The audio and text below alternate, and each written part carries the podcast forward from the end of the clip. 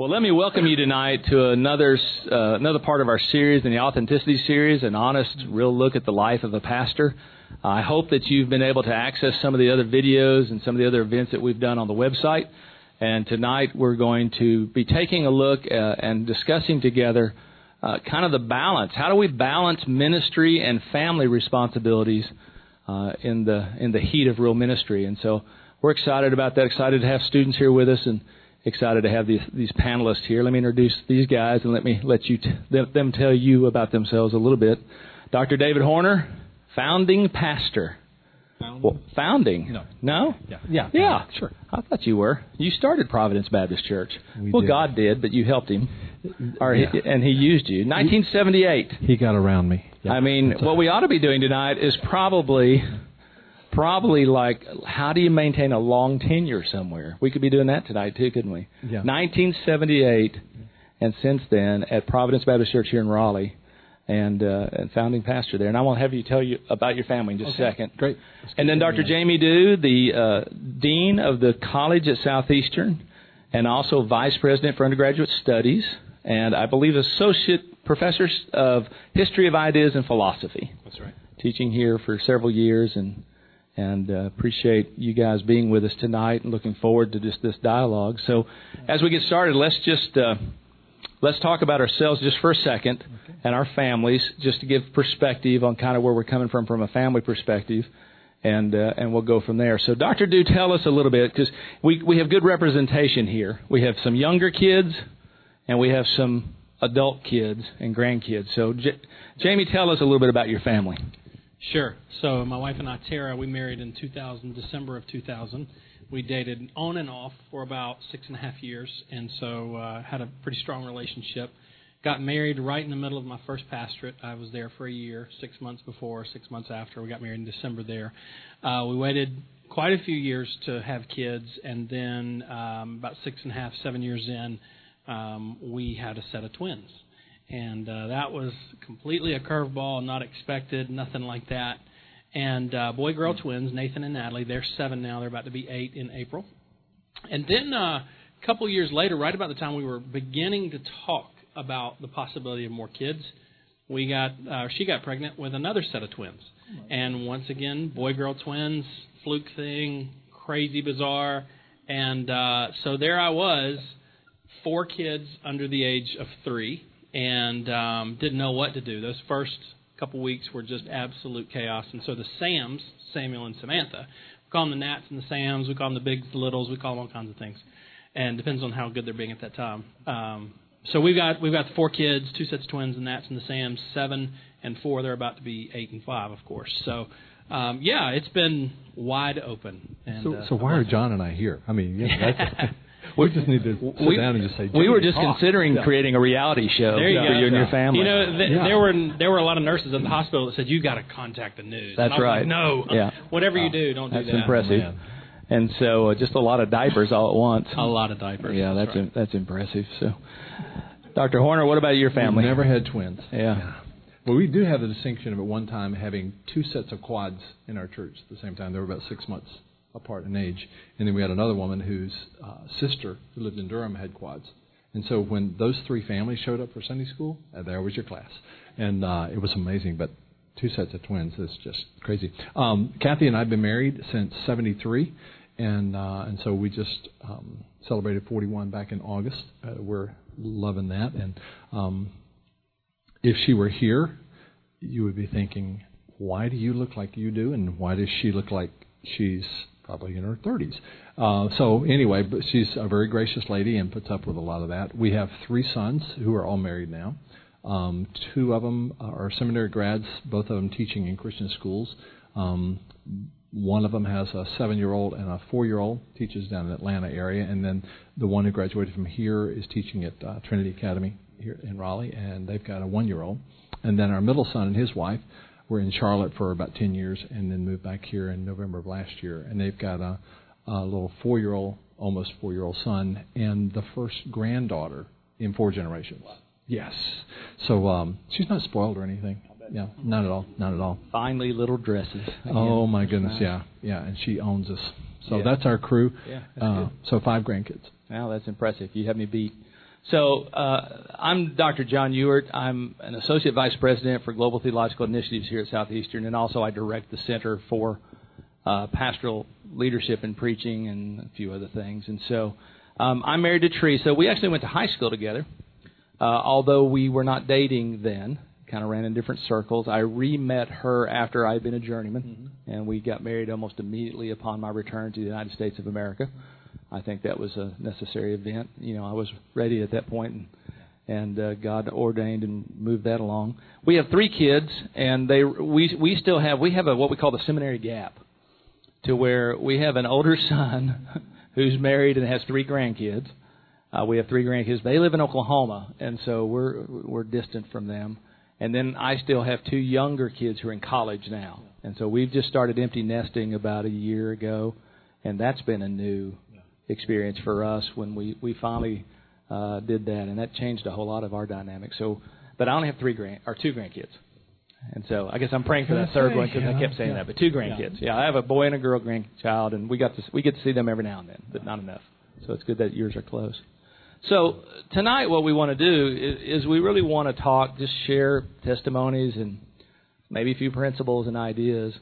One of the things I always try to get across to to students and pastors and and friends and others is that you know in ministry it's really easy, very easy to sacrifice uh, very important things in your life, like your family.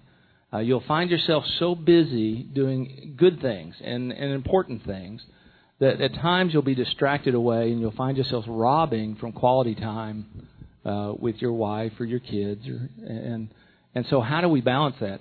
And one of the things I always try to help uh, remind myself and I tell others is that you know my number one discipleship responsibility is me. I, I and I know that sound, might sound selfish, but if I'm not walking with God, I'm not any good to anybody. And so I need to make sure that I'm spiritually healthy, you know, and that I'm spiritually disciplined. And and some, be honest with you, uh, we probably could do a whole session on on my hypocrisy in saying that because it, it, the distraction and failure I might have at times is the fact that I haven't kept myself spiritually healthy enough, even in the midst of ministry, because you get so busy sometimes.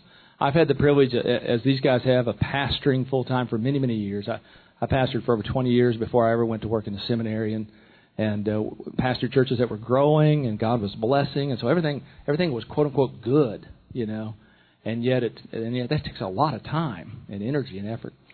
And then and then I always want to encourage people that then then you got to look at your spouse in that discipleship responsibility and your kids and really think through what does that mean? You know, how do I disciple my family? How do I how do I make sure that they're spiritually healthy?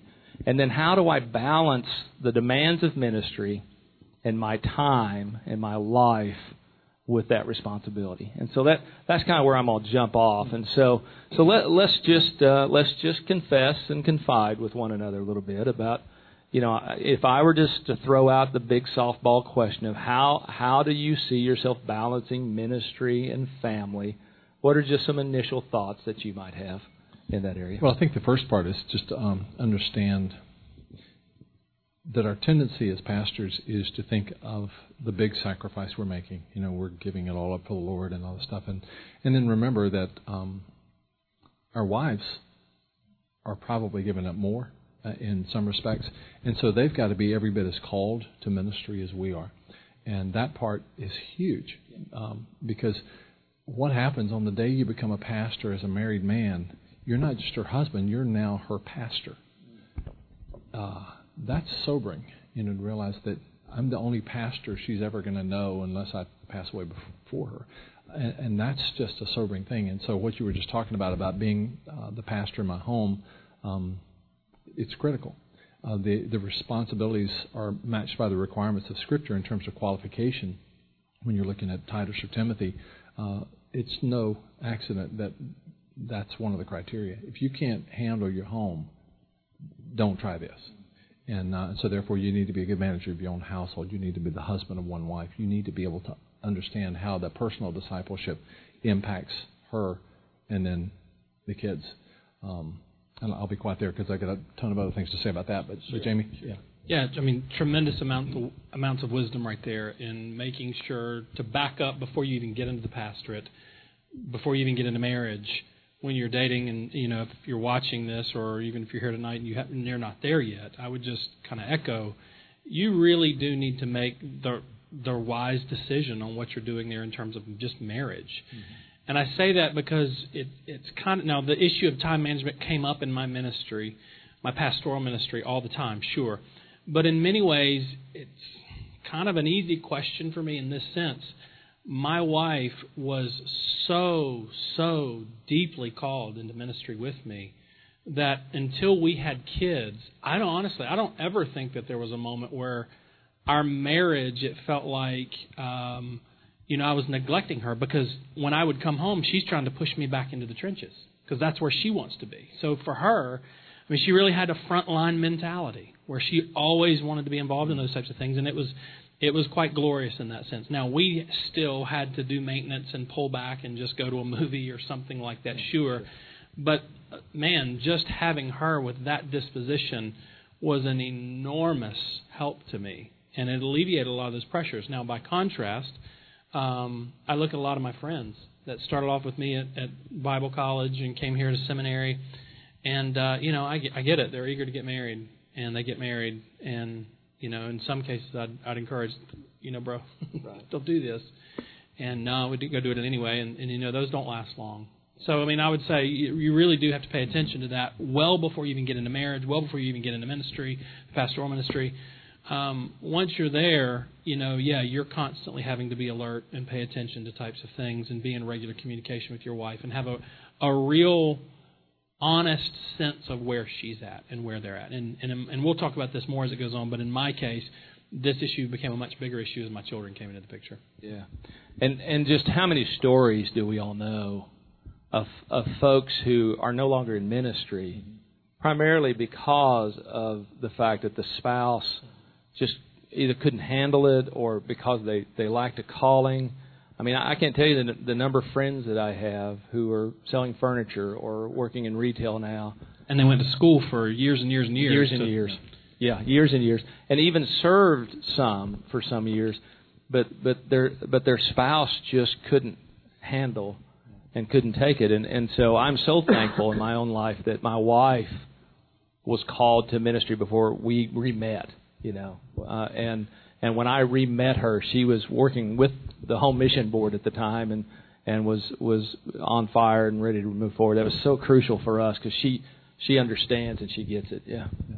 Well, I think that's a part of it. We were at a church planters conference several years ago, and the guy was speaking to a whole room full, and there was a lot of young couples out there, and he looked at the guys who were, you know, chomping yeah. at the best to be church planters, and we were going to get out there. And he said, "Let me just ask you, have you asked your wife if she's willing to be a church planter's wife.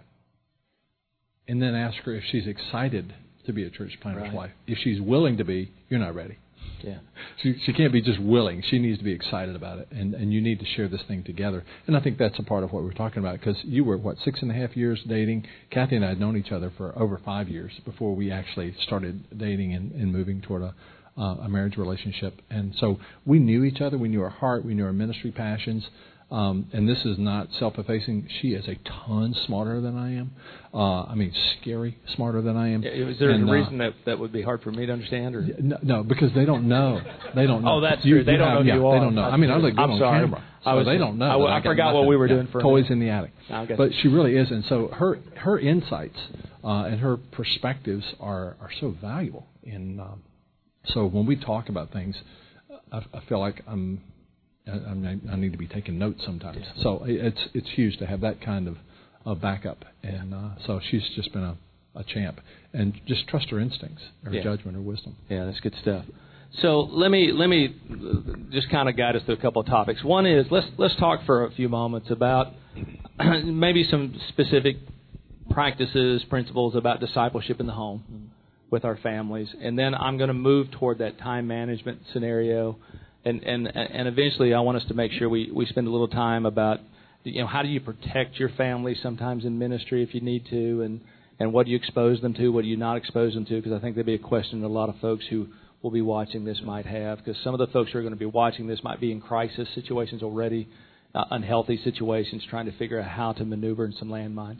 But let's talk a little bit about how what are just some best practices some good ideas or absolute failures in the area of of discipleship in your marriage, discipleship with your kids, in the in the home, and that kind of stuff. So so how, how has that been moving? You in start your with life? the failures and you I pick it up gonna say, and I'd fix it. glad Yeah. to start with the failures.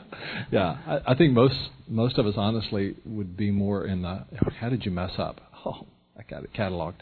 Uh, they're in alphabetical order. Yeah, I mean there's just a ton of stuff. But I, I think one of those things is just the the starting of your marriage in in in ministry praying together.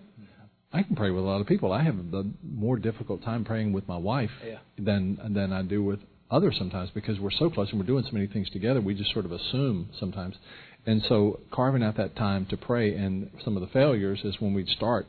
And I was just sharing this with the class earlier.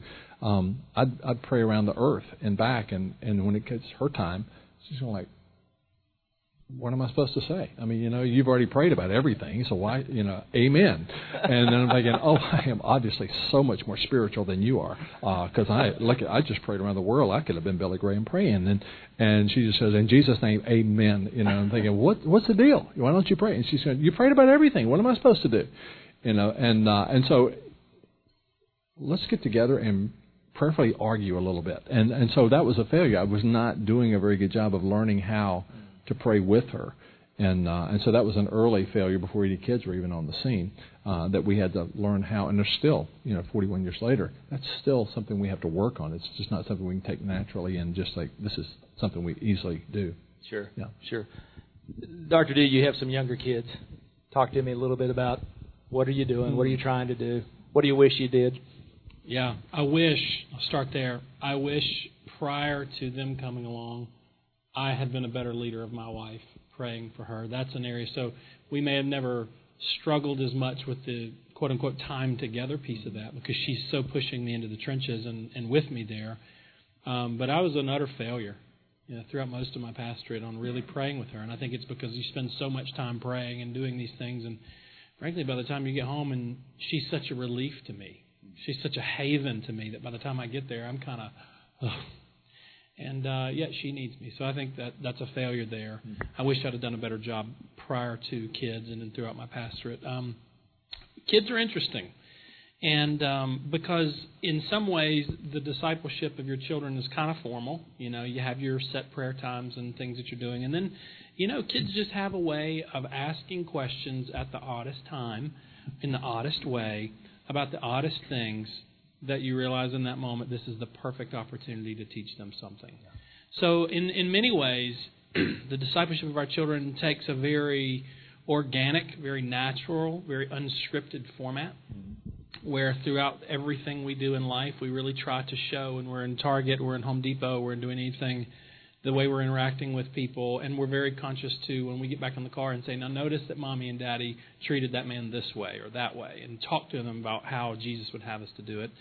Um, and so throughout the whole of life, and I think that this is really, I remember early on preaching, passionately preaching from Deuteronomy chapter six to four different churches that, that we would get together every August um, the Shema, you know, where you're to love the Lord your God with all your heart, soul, mind, and strength, and then you're to teach these things diligently to your children. And it's interesting, he says, you, you talk about them when you lie down, and you talk about them when you walk by the way, and you talk about them throughout the whole of life. And so we try to be very, very conscious of what's happening moment by moment and explain to them why we respond that way.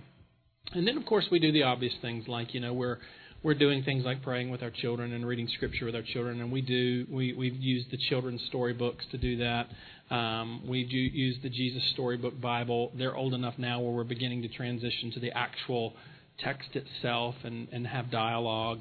And so, really, you know, a lot of things that you might expect us to be doing, but then the organic piece of that, I think, is honestly probably one of the most fruitful pieces of our discipleship of our children. We actually use Kittel and um, work through the verbs and the, no, no, that's a lie. That's well, let me tell you what we do. To, Yeah, wait a minute. I know what no, you, you do. You're a trustee Yeah, for yeah. Lifeway. No, no, I'm And so selling. I'm go to the selling Lifeway no. bookstore and buy the children's story. No, no, no.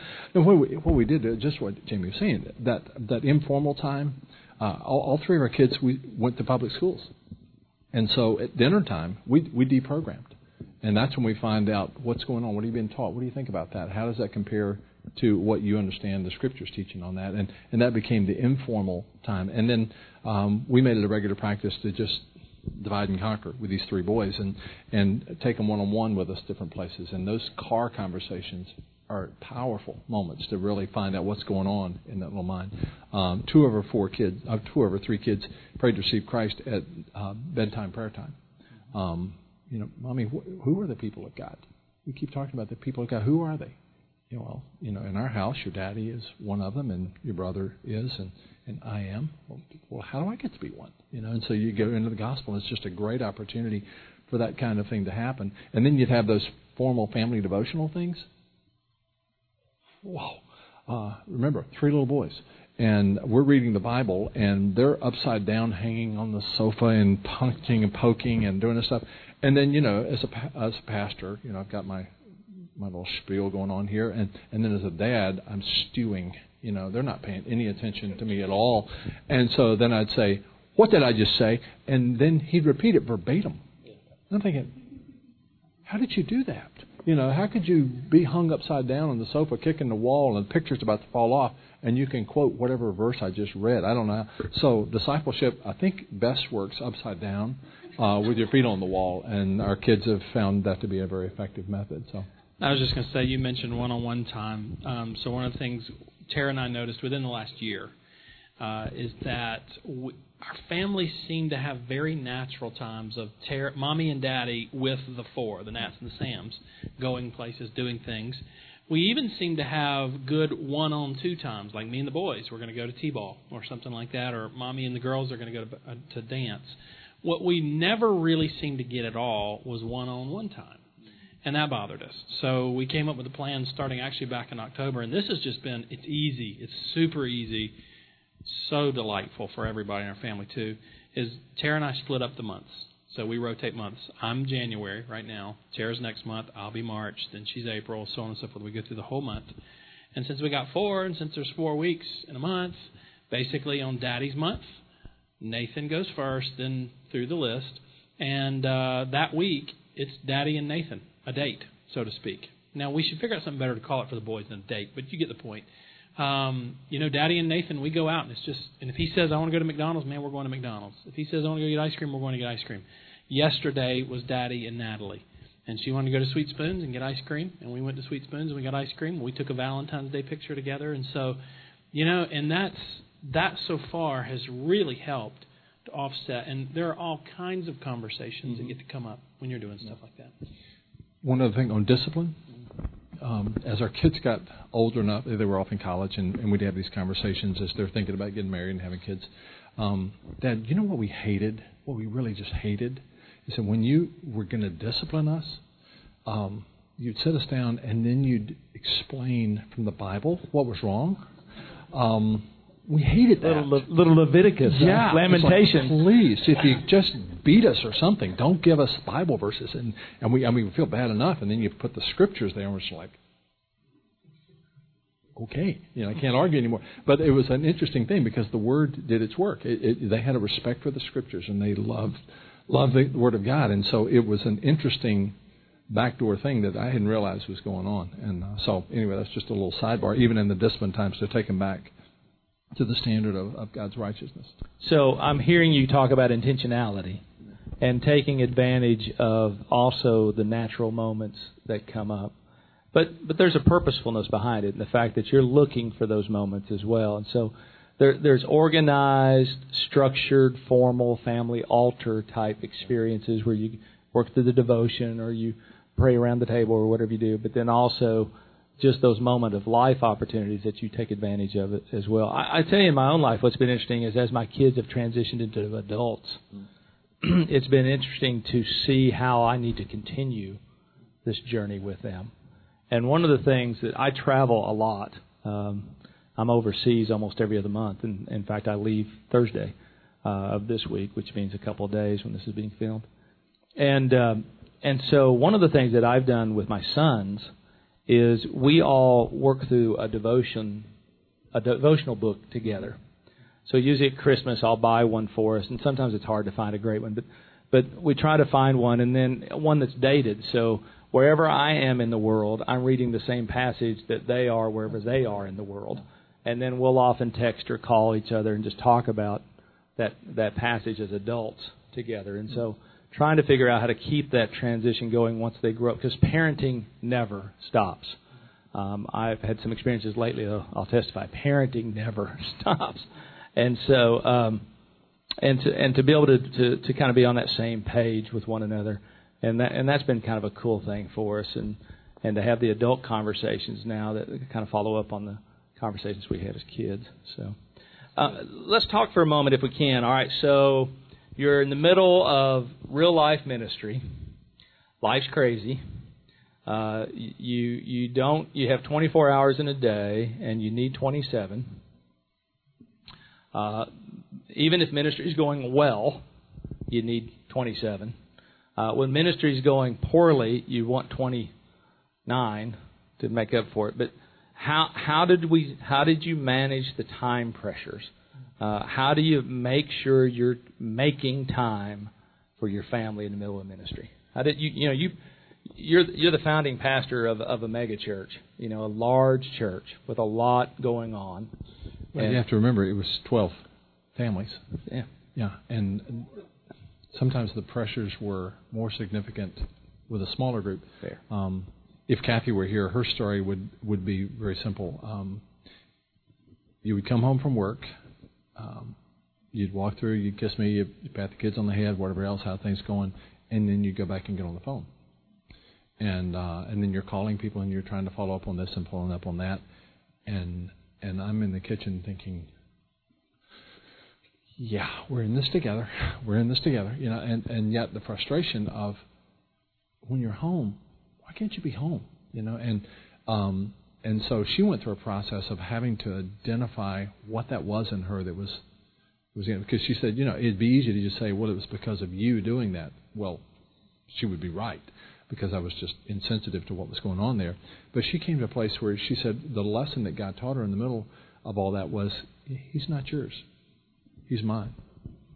And because He's mine, you need to let that go. Now, I've got to deal with Him about this, but but you need to let it go. And uh, when she she told that story at a marriage conference we were doing one time, and um, I'm thinking, she was talking about her first husband. Uh, that wouldn't have been me. You know, I'm thinking, how do I how do I bail on this one because guilty is charged. But that was it was such a an important thing to when you're home, be home.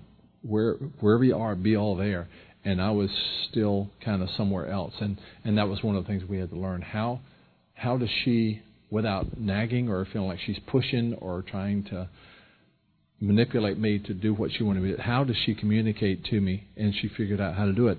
Uh, when you do this, it makes me feel like this. Well, she can't help the way she feels, so it's, it's not a charge or um, an accusation. It's just like it, it may not even be wrong, but when you do that, that's this is how this makes me feel. And I don't want I don't want you to feel that way. Okay, that's that's good. How do we how do we fix that you know? And so just like I said she's a lot smarter than I am. And uh, and just helping process those kind of things and learning how like you're with the kids at home now young her world is very different with seven and four year olds than it was even when they were toddlers. And uh, so it's it's learning how perception as much as reality um, attaches itself to how we're managing our home time. Sure Jamie, what would you add? Yeah, I think that there was, as I look back at the 10 years of my pastoral ministry, um, I think that there were some things that I, I was able to do pretty well that, that definitely helped. And then there's, once again, there's some things I did that I was just terrible at, admittedly. Um, you know, you just mentioned the when you're there, be there.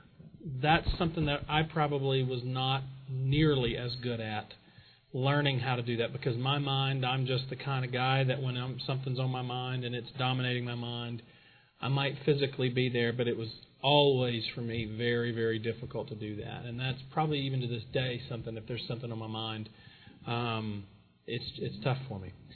Uh, where I, what what I could do though, and I learned how to do, and I just learned to say so be it.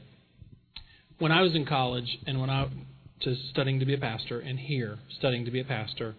And then even afterwards, I talked to all my pastoral friends. I always, just to be honest with you, felt a lot of sort of like expectation pressure. That man, if you're pastoring, your sermon should be done by Thursday, and uh, or you should have this prepared by this and that prepared by that, and you know Friday you should be a walk away.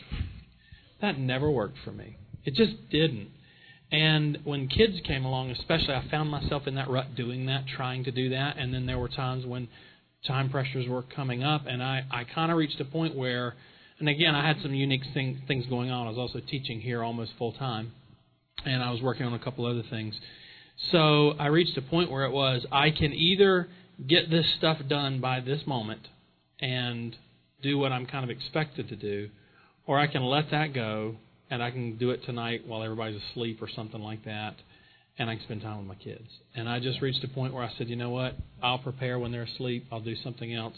And I sort of, I don't, you know, some people may really still frown upon that, that I wasn't done by Friday, but I just said, so be it. I don't care. I got to put my family first. And so I, those types of things I was able to do, and that helped. The the emotional side of it, that that's a harder weight than I anticipated going into ministry. Yeah. I finished my sermons a couple of times by Friday. Did you? Yeah. A couple of times? Yeah, a couple of times. Yeah. Um, Some of those were done Sunday morning when you were walking in, weren't oh, they? no, no, no, no, no. But I mean, I'm telling you what. It, it, somebody said one time, you um, you either choose to raise kids or raise grass. Yeah. You know, if you let your kids play in the yard and have all the neighborhood kids around, you either going to have grass or you're going to have Right. kids playing and enjoying stuff. And I think that's the way it is sometimes in ministry. You you're either going to be done by Thursday at four, or you're going to have time to go to your kid's ball game and um, you want to make sure that you've got time to do whatever you need to do to to let them know that you guys are more important to me than meeting some arbitrary deadline. Yeah, and it's not that I enjoy doing sermons on a Friday night at nine o'clock when everybody's asleep. No, I don't. But I, I need to be with my kids. I Yeah. need to be with my, my wife. And and I don't know if this is descriptive or prescriptive, but I often talk about hobbies, and and I've always known these guys, and I'm sure they pull this off somehow. Uh, in my in my pastoral life, well, even in my life now, like I I know how to play golf, but I don't play golf because I don't have time to play golf in a sense. And I often talk about how my kids were my hobbies, and so if somebody said, now I do make really good barbecue, but besides that, uh, like like my oldest kid was the band kid. You know, he was really good in the band. And then my daughter, who's the middle child, was a, a, a, an all-star track star and cheerleader. In fact, became a collegiate, collegiate cheerleader. And then my youngest son, re- highly recruited football player and a good basketball player. So sports and band. And so my hobbies were wherever they needed to be, you know. And so, uh, you know, I'm going to schedule. I mean, my schedule is going to show their schedule, and so I'm going to be at the games, and I'm going to be. If I've got to drive to Florida to a cheer national cheerleading competition, which is an amazing estrogen fest. That's amazing for a guy. But anyways, to go down there and scream your head off as the crazy father, you know, and in a, in a cheerleading thing, or or or to be at the band competition. I mean, that's where I'm going to be. And so over the years, and, and it, I tried to weave some of that into ministry. Like in small towns, sometimes when I pastored in small towns, I was the announcer for the sport event. So I was the I was the stadium announcer for my son's football games uh, here at North Raleigh Christian Academy, for example, for several years. And so I, I'm not only there, but I'm there, and I'm a part of his life and know the coaches and know the team, and I'm trying to participate in those things. So for years, my hobbies were my kids. Where whatever they had to do, wherever they had to go, that's where I was going to be and and and carve that time out. And I know other guys who probably need to go out and play golf and they need to get away on their own and do things. I get that, and I'm not saying that's a bad thing. I'm just saying for me, that was the best plan for me. Yeah. Yeah, I'd jump in there. I'm I'm much the same way. I mean, I, I guess I have a little bit of a emotional psychological advantage in that I am the kind of guy that just emotionally and psychologically I, I need them. And I would even here today in my role, I reach five o'clock and I'm at a point where mentally and emotionally and everything else, I'm done. And I don't care if I've got a thousand more emails sitting there. I got to go home and see my wife. I got home see. I need. I need Yeah. to walk in the door and have Samuel come up and clobber me, and then I'm okay. And that's just. I guess that's my psychological makeup.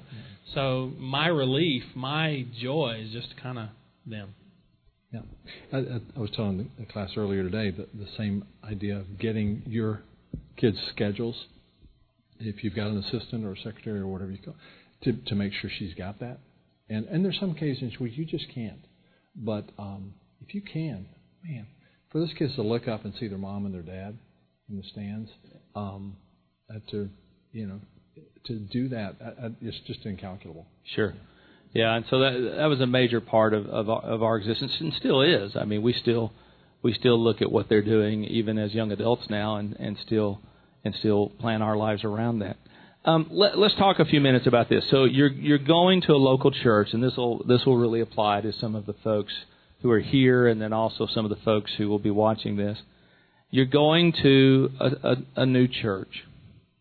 You're talking through whatever the search hiring process looks like, which is extremely varied, and you're talking to this group of people, and they're asking you about your family and you're you're trying to articulate questions and thinking through, you know, what is the role of my spouse in this ministry with this church? What is what what is the role of my family in this? And what are the expectations of your wife and kids in terms of local church participation, leadership, support, all that kind of stuff? And how how do you how do you describe that? And and and I guess I'm also asking in a sense, how do you protect them from abuse at this point, maybe? Let's talk about that a little bit. Uh, well, one of the first things, when our kids got old enough to ask, we, we would typically do that. We'd just say, What's it like for you being a PK? You know, what did you feel like you were in a fishbowl? Did you feel like there was ever any sense of expectations put on you because you were the pastor's kid? Um, one of our kids was, I think, the only kid ever in the history of our church who was expelled from Sunday school. I, you know, uh, so you know, so uh, it was an odd thing to happen, but you know, um, so I, I guess he was treated very normally there. But but um, most of our kids said no, they they didn't feel that fishbowl experience, and um, we're grateful for that. But we also realize that's not always the case, and and how to manage those expectations. One of the ways we told them that we will never tell you we want you to do this or that or the other because you're the pastor's son. It's like you'll never hear that from us. You, you do it because you belong to Christ. You do it because we, as your parents, are asking you to. Uh, if if if I had some other calling or other ministry or other job or whatever, we would still ask you to do this. We would never ask you, well, you're the pastor's son. You have to do this. That that's the kiss of death. We would. That's just not healthy uh, for them to think that this is somehow or another tied to outward behavior to be able to make sure that my daddy's career is not impacted adversely. That's just sick. And we would not do that. That's just inappropriate. So we just ask them, and, and um, we're just blessed that that the kids really did get that and not feel that kind of pressure. And so, have your kids even today? Has their outlook toward the church remained fairly positive? Yeah, I mean, our, our two younger sons are here in town, and and both are in our church. Uh, one of them, who's been here longer, is, is, uh, is a deacon there. Mm-hmm. Um, our our middle son and his wife just blew us away a couple of weeks ago. They've only been back in Raleigh a couple of years, but they asked if we would take their two little ones out for lunch after church on Sunday. We're kind of thinking, well, yeah, what, what's up? And well, that's they're having the uh, upper room prayer ministry training time at that time, and and we can't take the kids and wonder, you know, if you could just keep them while we go to that. You want us to keep your kids so you can go to a prayer training session? Right. Absolutely not. Are you crazy? No, I mean we're just like, yes, this is great. Sure. And so wanting to buy in at that level uh, was exciting for us. Uh, our kids in the Atlanta area, um, they, they are so uh, intentional about their church involvement. They, they right now drive over 40 minutes on Sunday morning to go to the church that best meets the needs of their family and how they can plug in and really has the most impact on their two little boys for Christ and how they can both effectively be used in ministry there. So, um, yeah, they don't hate the church or pastors, yeah. which is really encouraging. Yeah, that's good. Yeah, that's good. Jamie, anything you want to add on that subject? Yeah, I'd say first, you know, the way I look think that I approached protecting my wife and then my kids. So again, the fact that my wife is eager with me to be in there, that really made a huge difference, and therefore she was typically always received very, very well. Um, but I used to say to people that in a pastorate, especially a small country church pastorate, if I can just shoot straight and be honest, I used to say to people 90% of my job was below the surface. In that, you know, I'm getting up, I'm preaching, I'm doing my thing, but I have to know the currents I have to know what's going on there. And um, there were times when she would not really understand those currents as well and just go barge ahead with something, and I'd say, "Hold on, baby, pull her back," yeah. because I can see that if you do that, even though it's super, super well intended, um, we're going to have a major issue there. And I just, out of fear and protection would always try to kind of help her see that. It didn't. It wasn't often, but there were times. Um, with my children, so my kids are little when we're going through all this stuff, you know, and they're not going to remember the vast majority of that phase of life. But I will say this, and if I can just be honest and transparent. So I'd, I'd always known the day was coming that I would transition here and shift to the academic side of this ministry. Still love the fact that my job is still so deeply pastoral, though, even today. I love that. But I knew this day was coming, and I was always afraid that when it would come, it would be vague to me. It wouldn't be crystal clear that now's the time.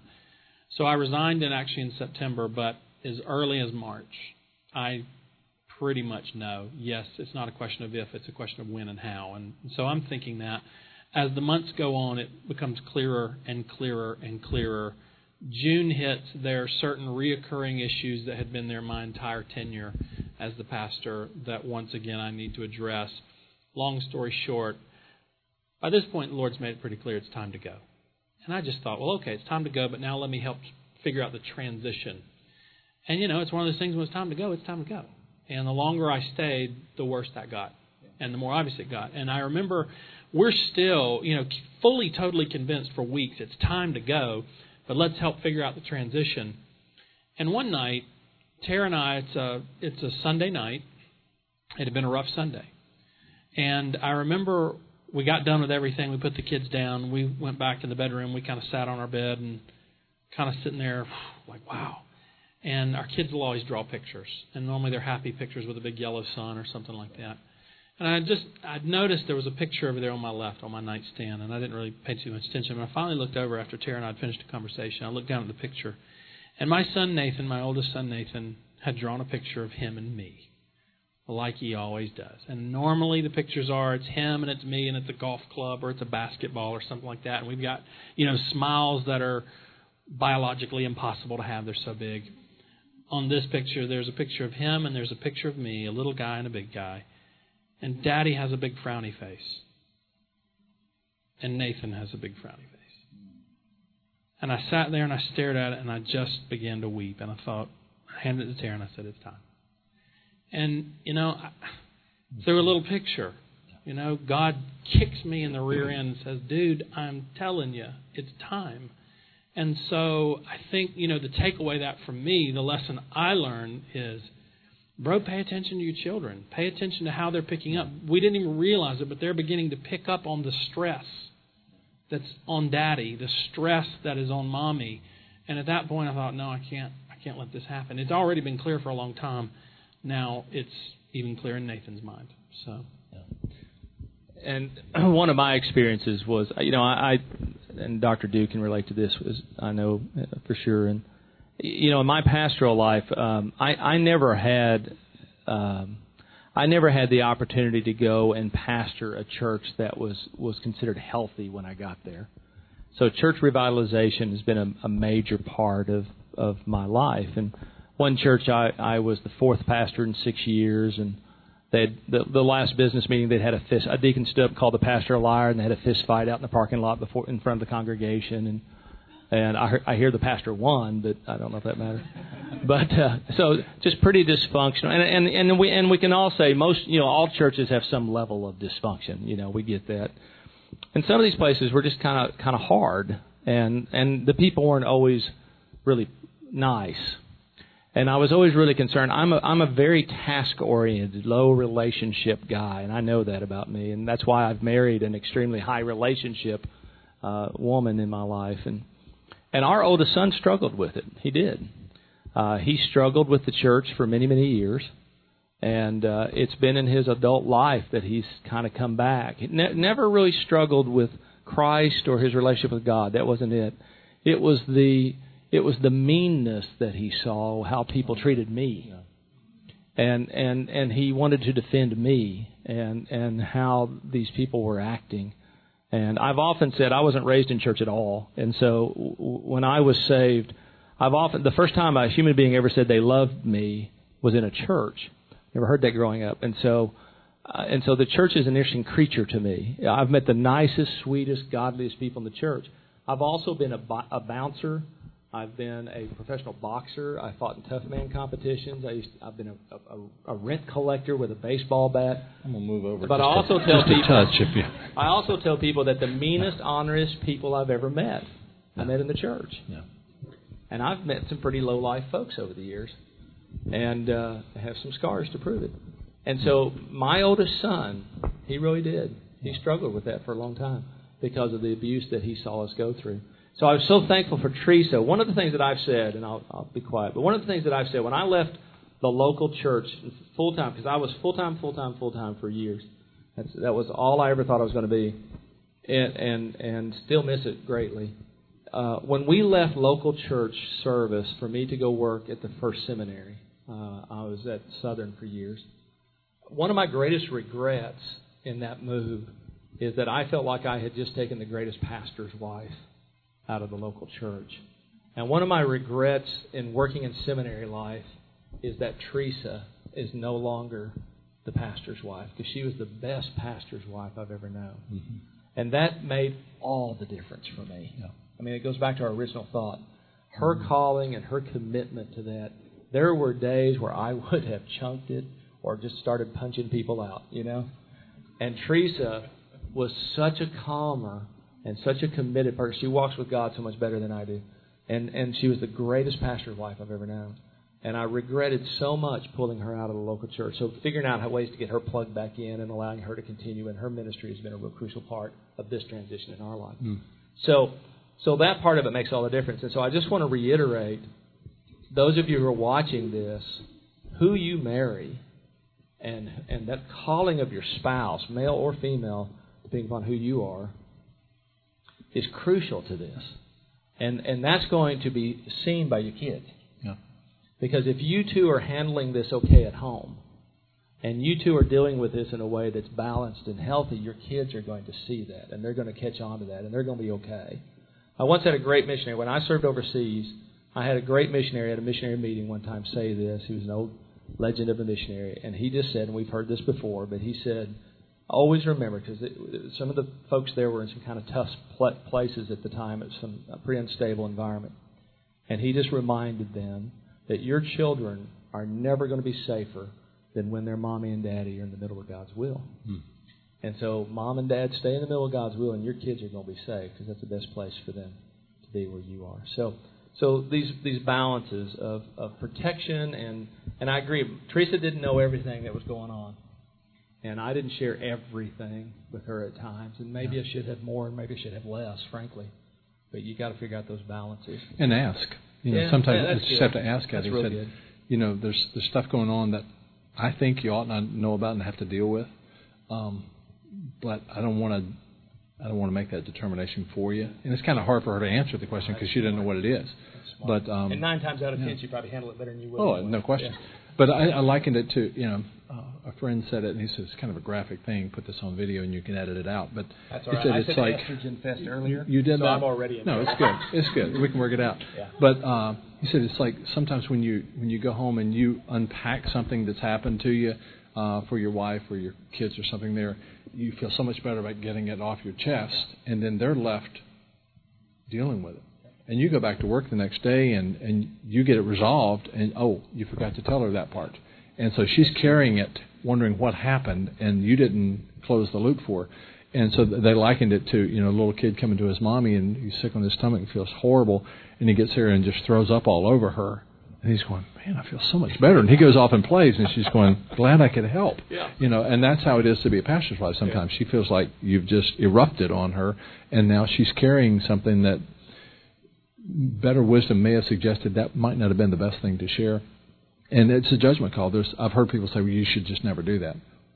We, well, that's, that doesn't speak much of your confidence in your wife's ability to handle things, or your wisdom in being able to discern which is better. So that's that's always a call that um, periodically you just have to need to kind of come back in and touch base and ask her, and she'll tell you what she thinks. Yeah.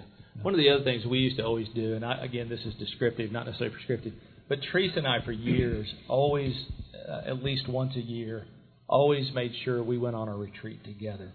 And often, uh, we used to go to like fall festivals of marriage and some of these marriage enrichment experiences. that you know I don't know if we actually attended many of the sessions. You know, we we did marriage enrichment events as a couple, so we would do couples retreats, and so a lot of times we go to these conferences to learn things that we might teach later, you know, and share later, but also because it was good for us. But what was good for us was just making sure that we got away to those things and spending some time together to where we really were focused and and and the focus of getting away wasn't to go sightseeing. The focus to get away was really to think about us a little bit, and that was really crucial for me because mm-hmm. of my inability to have healthy interpersonal relationships. So yeah. it was really helpful for me. Yeah. yeah. One of the other things that um, our church has done for us, which I, I highly recommend if if churches can do it, when I go overseas on a mission trip or something, um, she's considered a part of the team. And so, unless there's a circumstance in which she can't go, they want her to go with me. Um, and then when our, our kids got to teen years, about somewhere on either side of their 16th birthday, uh, when they got to that age, they would take her place. And so the first uh, the first trip was our oldest son, and we went to Eastern Europe. And the next son, uh, we took to India and Nepal, and then the last son was to Zimbabwe and uh, Ethiopia. So just to give them a taste of what mom and dad had been doing, and and let them be in the ministry, you know, uh, front lines was extremely helpful. And then her interest and encouragement of them when they came back. Uh, it, it used to get kind of comical Thanksgiving and Christmas when we're all around the table. It, it's almost like one-upsmanship. Oh yeah, you were in Nepal. Oh yeah, well let me tell you what happened in Ethiopia. Oh yeah, well let me, you know. And so it, it creates a different dynamic. And now we've got three daughters-in-law who are dying to go on mission trips. Um, there's just the the passion for being able to be in something like that is really encouraging. So it just gets the family thinking ministry together. All right, that's good. All right, so our time's almost up for this part of this, and, and for those who are watching on camera, we hope this is a blessing, and I'm going to ask for kind of some closing thoughts. For those who are here, we're going to take some time and, and actually dialogue live off camera so that we can really try to, to minister to those who are here. Hmm. You know, here, here's a camera. Here are people who will be watching this. I'm going to make certain classes probably use this video before it's over with, and so there will be a guaranteed audience out there. Um, here, here's, here's some great tips on how to balance family and ministry. You know, what are some final thoughts? What are some great ideas? What are your, your biblical principles? Anything that you want to say? Challenge, encouragement, prayer. What do you What do you want to say as we close this time out? First to me. Uh, it doesn't matter. We'll let Dr. D go. I would say I, I think pastors tend to make pastors and their wives tend to make the same kinds of errors a lot of people make in marriage. We we tend to get to a certain point in a relationship, things are functioning, and then we stop working on that relationship. And you know, especially you think about it in our country, there's this mentality that a good marriage is something you're lucky to be in. You fall into it. You hmm. you know, you're just lucky that you found the right person and it's I mean, it's a Disney movie idea of what marriage and romance is supposed to look like. But the truth of the matter of it is Look, good marriages are not fallen into by luck. They are built piece by piece by piece by piece. And you continue to do that every single day. You continue to do that every single week, every single month, every single year. And so, what I'd say to you is, man, not just for your ministry's sake, though that's part of it, but man, for your joy, for your your well being. Man, continue to strive and continue to work and continue to pay attention. And it, it really does take both partners doing that. And so, um, you know, when you do that, it might not ever be perfect, but it will be very, very good. And um, so, don't forget those basic things. You know, the, the vows that you make that you're it's rich or poor, sickness and in health, and the pursuit of each other. So I would say just the basic stuff. Do not lose sight of those things. I think just understanding what balance is. I've heard some guys say, "Well, you know, God's call is not a call to balance; it's a call to, you know, um, no, God's call is a call to obedience. And um, being an overachiever in one area does not compensate for neglect of another. And so if you are looking to somehow on a scale, well, I was I, I was about an eight in preaching and leading at church this week, and I was only a four at home. But average out, that's not bad. That's no, that's not what God's called us to do. And so, so making sure that that attention to the details, that that loving your wife as Christ loved the church, that you are are pouring your heart into your kids, that they understand the blessing of their dad and their mom. Um, I think that's huge important. That that my wife knows how much she's valued and treasured is is very important. but even because my my three sons are now men in their 30s, I, I regularly have to remind them, I am so proud of you, and I'm so blessed by you, and I can't believe I get to be your dad. They need to hear that still, and and so telling them that, and then coming alongside their kids and bragging on the parents to their kids, even though they're small now and don't get it very much, but just to talk about their mom. Your mom is amazing wife to your daddy. You can't believe that. And just so, just using words to affirm and then doing whatever you can to provide opportunities for the family without demands to be allowed to come together uh, is a sweet thing. Uh, we've done this for the last several years. we rent a place together in the summer and just say it's available. If you want to come, fine. If you can't get there, this is not one of those command show up. You know, you get, but just just come well, well it's it's been a, a, rich treasure for us. So just giving that attention to let them know you're valued. We really appreciate. We're proud of you, and uh, and we think you're doing an awesome job as a dad and a husband. You know, it's just so important to give that word of blessing. Just remember that time is a currency. We used to we used to spend time to make money. Now we'll spend money to save time in our culture today. And so time is a precious commodity.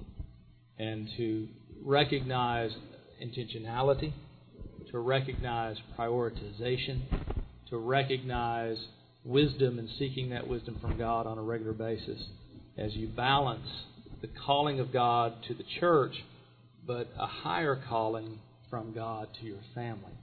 That's your legacy. And, and that is your primary calling and your primary discipleship responsibilities. And so remain focused on those things. So thank you, gentlemen, so much uh, for sharing with us tonight just for a few minutes. And I know this is going to be a blessing to so many, an encouragement and a challenge. I'm sure that I'm sure that we're going to continue to learn from our mistakes and, and also learn from the successes and be amazed at what our kids teach us.